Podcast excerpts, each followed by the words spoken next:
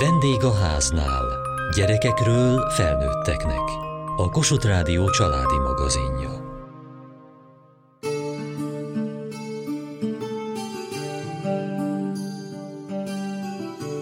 Gyerekkoromban nem sokat tudtunk a pszichés problémákról, de mára ez sokat változott.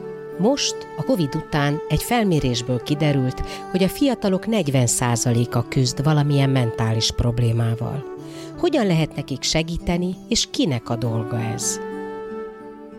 rengeteg inger ér minket a hétköznapok folyamán, és én is érzem magamon, hogy az idegrendszerem már nem bírja, nem tudok vele mit csinálni, és egyik oldalról nagyon-nagyon szép gyermekkorom van, és eléggé különbözik anyukám gyermekkorától, ugye a digitalizáció, nagyon sok minden más bejött a képbe, de másik oldalról pedig nagyon sajnál engem anyukám, mert rohanó napjaim vannak, és azt látja, hogy nem élem meg úgy a fiatal koromat, mint ahogy ők annó megélték.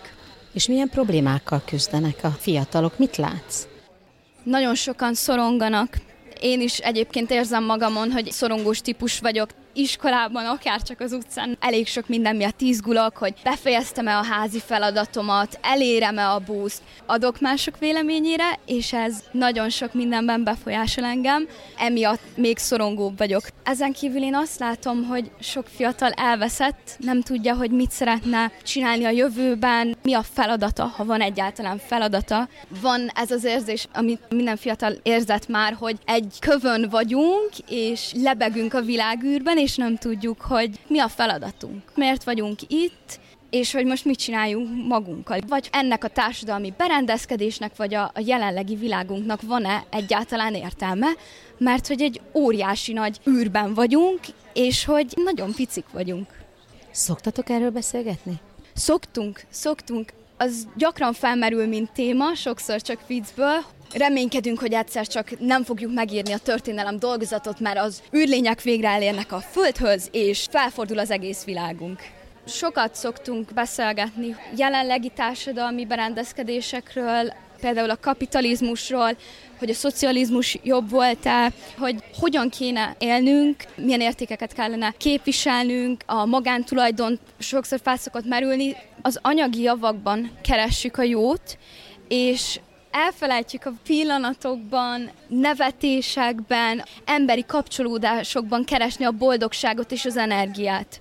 Ez sajnos elveszett ez a felfogás, hogy jobban feltölt az, hogyha a barátaiddal elmentek beszélgetni, mint az, hogy azt a anyagi célt eléred. Fizetésemelés, vagy új autó, új lakás. A szüleid korosztálya ezt jobban csinálja? Nem vagyok benne biztos szerintem ez egy olyan minta, hogy ezek azok a kulcsfontosságú dolgok az életben, amitől te majd boldog leszel. És ez szerintem nem így van. Nem szeretném ezt elfogadni. Az más kérdés, hogy ha ezt én nem fogadom el, akkor majd mi lesz velem, úgy érzem, hogy ez elérhető, hogy a mi generációnk lelassítja ezt a rohanó világot, nemet mondunk a túlórának, a hajtásnak, kicsit befelé fordulunk és figyelünk magunkra, mert szerintem ez nagyon sok felnőttben nincs meg, hogy figyel a testi jelekre, hogy frusztrált, fáradt, és nem pihennek eleget. Annyi krónikus beteg van, annyi stresszes felnőtt van, és szerintem már a fiatalok is stresszesek a felnőttek után.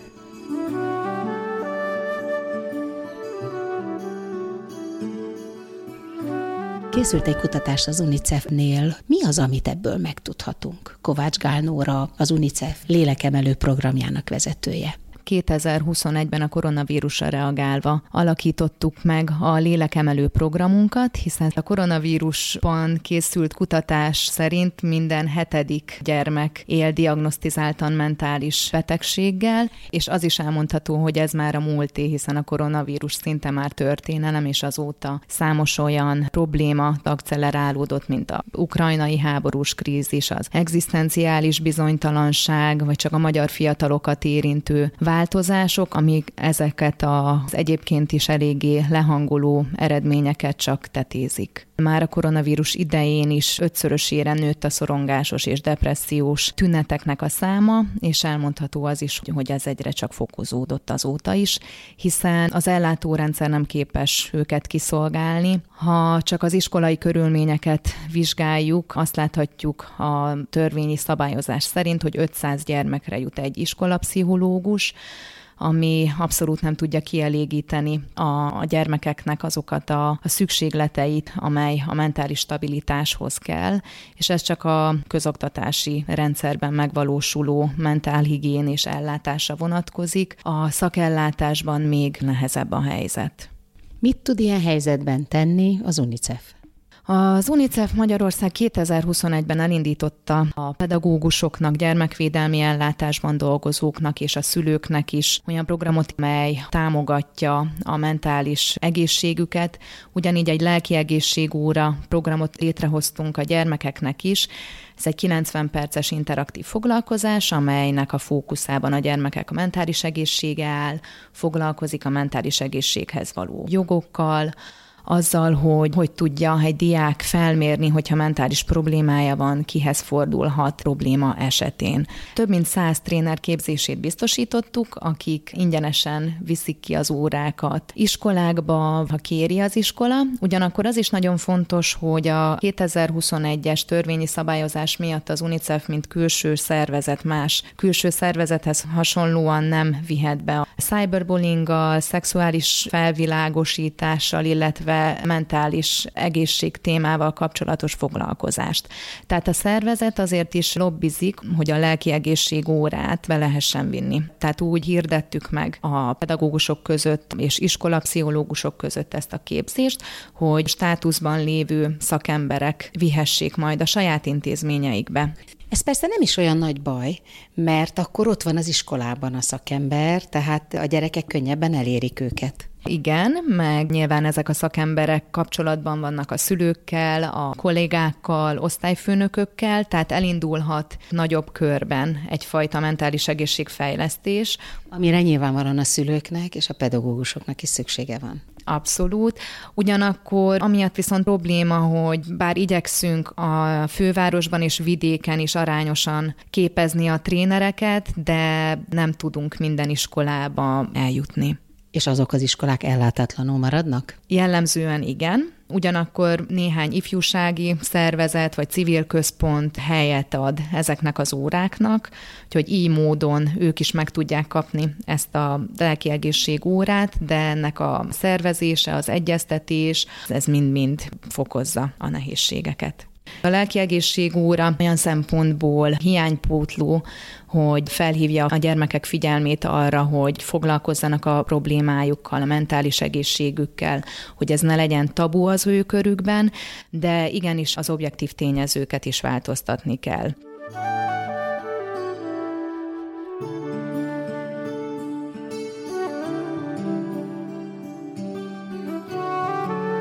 Ha valaki tudja, hogy milyen állapotban vannak most a fiatalok, az a Kék Vonal Alapítvány, ami egy segélyvonal, meg most már csetvonal is. Itt vannak előttünk a számok 2020 és 2022 között. Félelmek és szorongások 1500-ról majdnem 4000-re nőtt, a magány 800-ról 2600-ra, az általános lehangoltság 800-ról majdnem 2000-re. Tehát már a Covid-ot megelőzően megtörtént az, hogy a félelmek, szorongások, lehangoltság és azok a pszichés problémák, amik között van az önsértés, az öngyilkossági késztetés, a diagnosztizált pszichés problémák, öngyilkossági kísérlet, hogy ezek átvették a vezető szerepet. Táler Orsolyat, a Kék Vonal Alapítvány vezetője. 30 éve működik a lelkisegélyvonalunk, és annak is több mint 10-15 éve már, hogy online is elérhetők vagyunk. Az utóbbi néhány évben nem kifejezetten a COVID óta, hanem már azt megelőző egy-két évben is tapasztaltunk egy emelkedő tendenciát a félelmek, szorongások, önsértés, öngyilkossági gondolatok, öngyilkossági késztetések témájával megkereső fiatalok tekintetében, de ez a COVID óta tényleg nagyon szám számottevő, és hogy nem állt vissza, tehát hogy az, amit talán gondoltunk, hogy ez csak az aktuális stressz, vagy az aktuális krízis miatt van, és amikor majd rendeződik az élet, akkor szépen visszaáll, hát ez nem történt meg, a COVID óta is évről évre nő a megkereséseknek a száma. De mi a bajuk a fiataloknak? Minket mindig is megtaláltak azok a fiatalok, gyerekek, akik valamilyen félelemmel, szorongással küzdöttek. Én azt gondolom, hogy a gyerekek nem tudnak jobban lenni annál, mint ahogyan az őket körülvevő felnőttek vannak. A gyerekek mindig egy tükröt tartanak nekünk arról, hogy hogyan vagyunk, milyen segítséget tudunk nekik nyújtani, és milyen védőhálót tudunk nekik nyújtani. any Igen, hát persze itt a kérdés fölmerül, hogy maguknak kell segíteni önmagukon, vagy nekünk felnőtteknek felelősségünk az, hogy segítsünk rajtuk. Én azt gondolom, hogy egyrészt a felnőttek felelőssége, hogy segítséget nyújtsanak, és a felnőttek felelőssége az is, hogy észrevegyék azt, hogyha egy gyereknek, fiatalnak segítségre van szüksége. Természetesen fontos, hogy tanítsunk a gyerekeknek olyan készségeket, olyan kompetenciákat, amiket ők maguk tudnak használni azért, hogy jobban érezzék magukat, és hogy tanítsuk meg nekik azt, hogy hogyan tudnak segítséget kérni, mert hogy ezekre a készségekre ugye a felnőtt életükben szükségük lesz, de hogy alapvetően azt gondolom, hogy egy gyerek esetében nem csak a segítség nyújtás a felnőttnek a felelőssége, hanem az is, hogy észrevegye azt, hogyha egy gyereknek segítségre van szüksége. Na de hogy lehet ezt észrevenni? Azt gondolom egyrészt, hogy nyilván nem lehet úgy felnőni, hogy ne legyen nehézség, ne legyen konfliktus, ne legyen probléma. Ez minden embernek az életében megvan, minden gyereknek az életében megvan. A legtöbb család ezeket tudja kezelni. Vannak azonban olyan helyzetek, amikor ezek a problémák túl nagyra nőnek, vagy a konfliktusok túl nagyra nőnek, vagy az egész helyzet olyan nehéz és komplexé válik, hogy komolyabb, akár szakember segítségére van szükség. De hogy azt fontos tudni, hogy ezek a helyzetek soha nem egyik napról a másikra alakulnak ki. Egy komoly szuicid gondolat, vagy öngyilkossági késztetés, egy serdülőkori depresszió, vagy bármi más komolyabb pszichés probléma, azért az nem alakul ki egyik napról a másikra, másikra, nagyon hosszú folyamaton keresztül alakulnak ki. Az a probléma, hogy nagyon sok esetben a folyamatok elején, amikor még nincsen nagy baj, egy kicsivel több figyelem kéne, vagy egy kicsivel több segítség, hogy ott nem kapják meg a gyerekek a nekik szükséges segítséget, nem kapják meg sokszor a szülők sem azt a segítséget, hogy ők hogyan tudnának segíteni a gyerekeiken. Az a védőháló, ez nagyon nehezen működik. Erre van a kék vonal. Maguk hogy tudnak segíteni? Hát mi elsősorban 24 éven aluli fiataloknak működtetünk egy éjjel-nappal ingyenesen elérhető lelkisegélyvonalat. Ez a 116-111-es számon érhető el az egész ország területéről ingyenesen. Emellett minden délután 1 és 9 óra között cseten is elérnek minket a fiatalok, illetve tudnak levelet is írni egy online felületen, és nem csak gyerekek, fiatalok hívásait várjuk, hanem szülők, szakemberek hívását is abban az esetben, hogyha egy gyerekért aggódnak, vagy egy gyereknek szeretnének segíteni. Emellett készítünk módszertani anyagokat, segédanyagokat gyerekekkel hivatásszerűen foglalkozó szakembereknek, hogy olyan témákról, olyan nehézségekről, amiket mi gyakran megtapasztalunk a segélyvonalakon, tehát hogy ezekről beszélnek a gyerekek, fiatalok, ilyen például az online biztonság, ilyen a stressz, a megküzdés, az önsértés, hogy ezekről a témákról készítünk szakembereknek módszertani anyagokat, amik olyan óravázlatokat jelentenek, amit osztálytermi környezetben tudnak tudnak használni, illetve mindig készítünk egy kiegészítő kézikönyvet, útmutatót is, ami segít a szakembernek, hogy kicsit jobban rálásson, megértse ezt az adott témát. Ezek a honlapunkon keresztül ingyenesen elérhetők és letölthetők, illetve most idén van arra lehetőségünk, hogy a UNICEF-fel partnerségben szervezünk online webinárokat, ahol szakembereknek be is mutatjuk ezeket a módszertani anyagokat, szervezünk szupervíziós csoportokat is, ahol nehéz esetekről tudnak együtt gondolkodni. Arról beszélnek a szülők, hogy nem nagyon tudják szakemberhez vinni a gyereket, mert nincs elég szakember. Ezt önök is tapasztalják? Abszolút tapasztaljuk. Mi mindig felajánljuk a megkeresőnek, hogyha lemond az anonimitásáról és megadja nekünk az adatait, akkor mi próbálunk számára segítséget szervezni. Mindig felveszünk a kapcsolatot az illetékes gyerekjóléti szolgálattal, és jelzést teszünk. Másrészt meg, ha szakemberre van szükség, akkor próbálunk szakember keríteni, és hát azt tapasztaljuk, hogy ez nagyon-nagyon nehéz. Az ingyenesen elérhető hálózatok, mint a pedagógiai szakszolgálat, vagy az iskolapszichológus, vagy a gyerekideggondozó, ezek rendkívül leterheltek, várólista van, még Budapesten, illetve megyeszékhelyeken is, és akkor a kisebb településekről még nem is beszéltünk.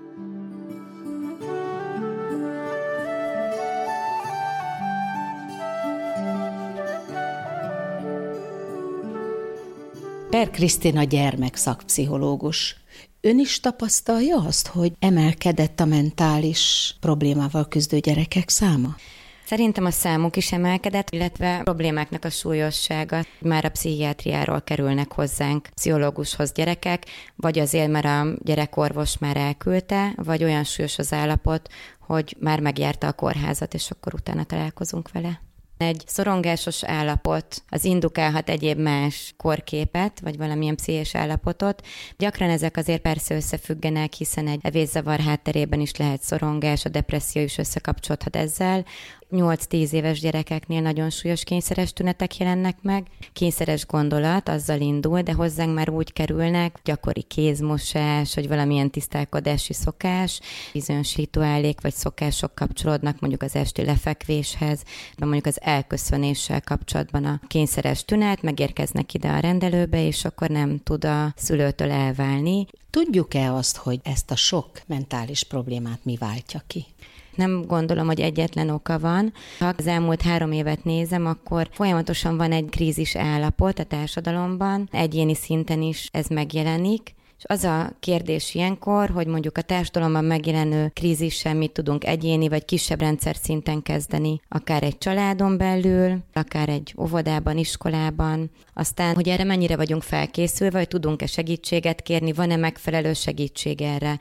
Az óvodákra, iskolákra gondolok, hogy tudtak-e erre megfelelő időben, megfelelő számú szakemberrel reagálni, vagy a pedagógusokra volt hárít, vagy arra gondolok, hogy a digitális oktatással kell megküzdeniük ezzel a megváltozott élethelyzettel, még azokkal a mentális problémákkal is, amik egyébként megjelentek a gyerekeknél, fiataloknál. És azért volt szerintem különösen nehéz ez az időszak, nekünk pszichológusoknak is egyébként, mert mindenki ugyanabban a szorongásba tapicskolt, ha úgy tetszik. Pedagógusok, a pszichológusok és más szakemberek is, akik gyerekekkel, családokkal dolgoztak, és egyébként meg egy pedagógus szerintem nagyon jól segítő beszélgetést tud folytatni egy diákkal, és nyilván, ha felismeri, hogy mikor és hova lehet tovább irányítani, az szuper, csak nem fogja tudni tovább irányítani, mert nincs elég szakember. De az, aki bekerül önökhöz, tudnak segíteni? Nyilván egy pontig igen.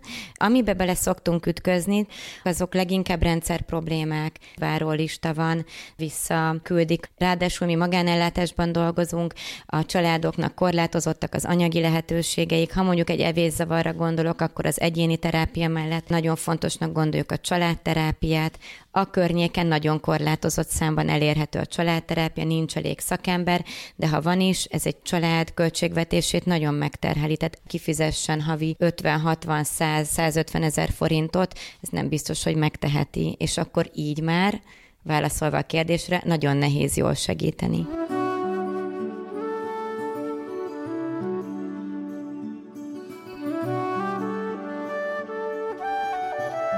Tavaly voltak olyan heteim, amikor legszívesebben elbújtam volna a világ elől és az iskola elől, és elmentem volna egy lakatlan szigetre, csak egy hétig, hogy ne szólaljon meg hatkor az ébresztőm, és ne kelljen iskolába menni, és megírni a dolgozatokat. Azt mondtam, hogy elég, én ezt nem bírom tovább. Szeretnék egy kis szünetet, csak sajnos ez sokszor olyankor jött, amikor hónap közepe volt, és se őszi szünet, se tavaszi szünet, a nyári szünet, meg fú, még messzebb volt. Én nagy teherbírású embernek mondanám magamat, de nem mindenkire, és szerintem nem ez a norma spirál folyamat, nagyon könnyen belecsöppennek a fiatalok, és nagyon sokszor nem bírják, és depressziók, az öngyilkosságot pedig szerintem nem kell megemlíteni.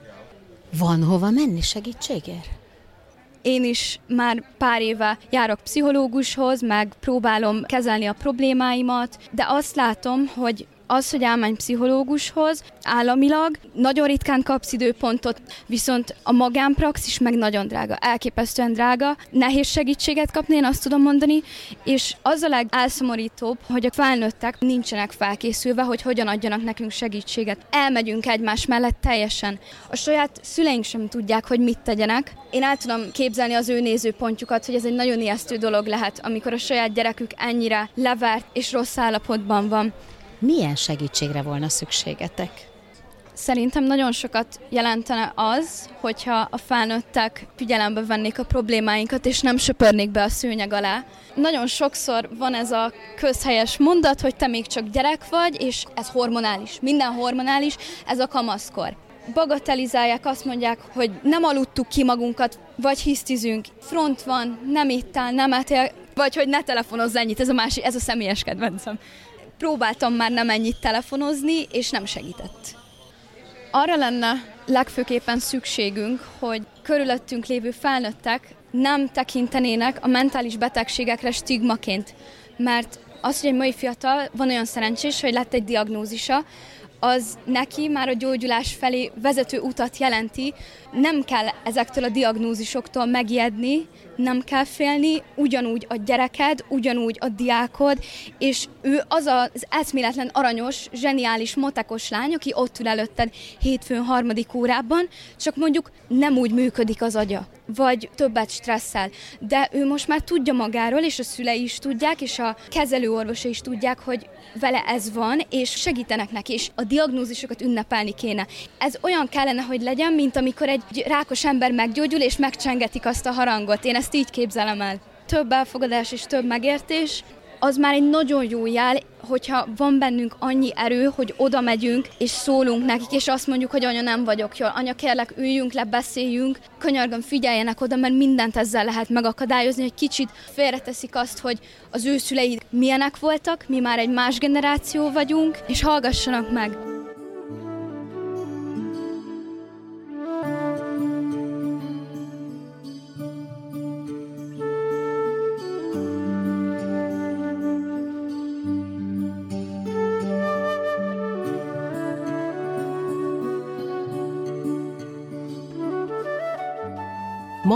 A fiatalok mentális állapotáról beszélgettünk. Kövessék műsorunkat podcaston, vagy keressék adásainkat a mediaclick.hu internetes oldalon. Várjuk leveleiket a vendégháznál kukac mtva.hu e-mail címen. Műsorunk témáiról a Kossuth Rádió Facebook oldalán is olvashatnak. Elhangzott a vendégháznál. A szerkesztő riporter Mohácsi Edit, a gyártásvezető Mali Andrea, a felelős szerkesztő Hegyesi Gabriella.